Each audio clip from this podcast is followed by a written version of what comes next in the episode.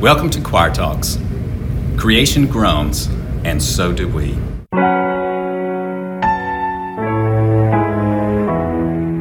During the last year of COVID, financial unrest, social unrest, political unrest, uncertainty, sickness, uh, for many, it's been a year when you might just wake up and groan.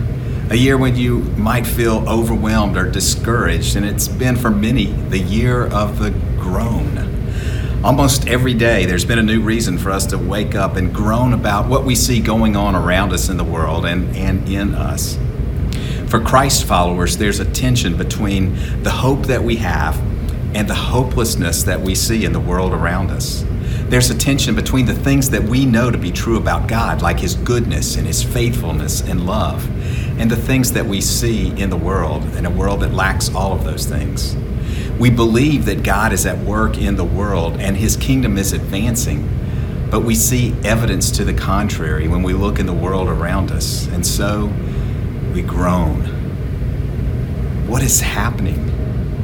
Where's the joy that's supposed to fill us? And where's the hope that we are called to?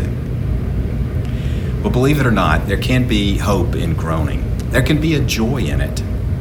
Jesus said something really amazing in the Sermon on the Mount. He said, Happy are those who mourn, for they will be comforted. Happy. That seems crazy.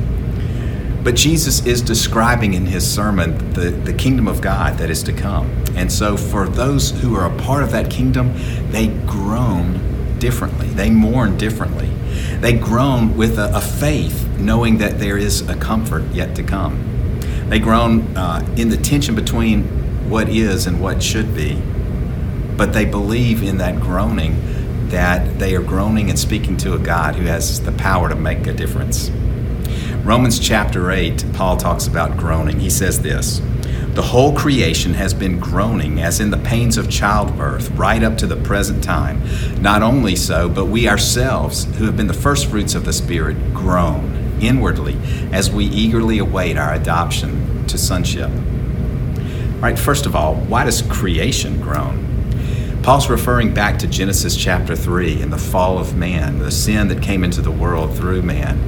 And uh, there, the Bible tells us that creation was put under a curse, that it was broken because of the sin of man.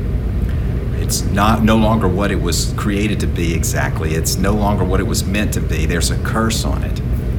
But there's hope in that still. Romans 8:21 says that it will be liberated from its bondage one day at the revelation of the glory of the children of God. So creation is broken by the sin of man but one day it's going to be restored by the ultimate redemption of God. Creation groans to a temporary wrong that God is making right. Creation groans because it knows that things aren't right and it's things aren't as intended, but it groans with an expectation of what is yet to come. We also groan because we recognize that something isn't right when we look around us. But as we groan, there's an expectation of glory to come. We groan because of what we see, and we groan because of the curse of sin that has broken the world around us. We groan because we see it not as it should be. We groan because the world created by a perfect and loving God doesn't reflect his nature and who he is. The God who, when he created, he said, It is good, but no longer is it. The first time that groan is mentioned in the Bible, it is back in um, when the Hebrew slaves were in Egypt, and it says they groaned to God.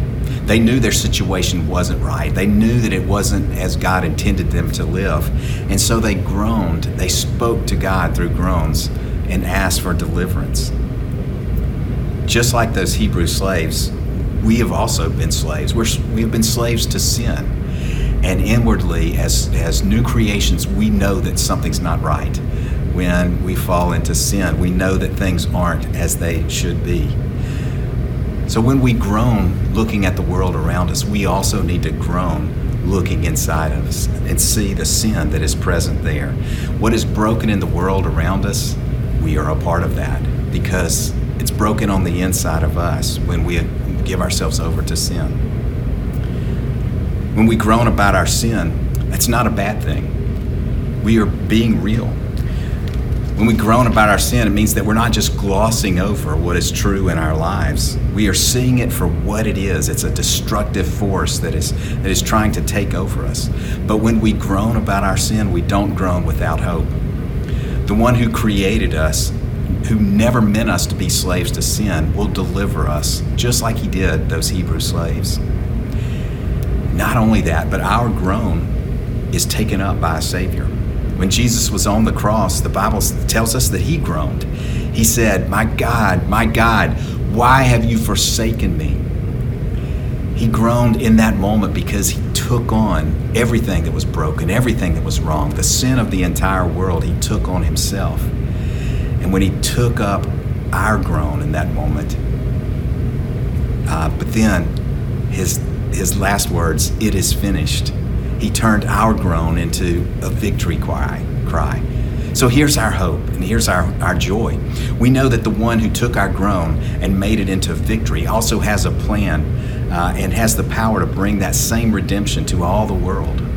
We groan now in the not yet time that we live because we feel the pain of what is wrong in the world around us.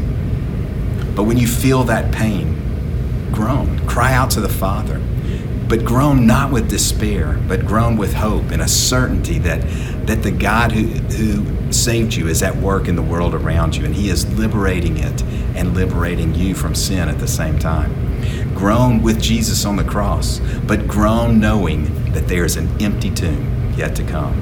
And so Paul says, Thanks be to God. He gives us victory through our Lord Jesus Christ. Have a great day.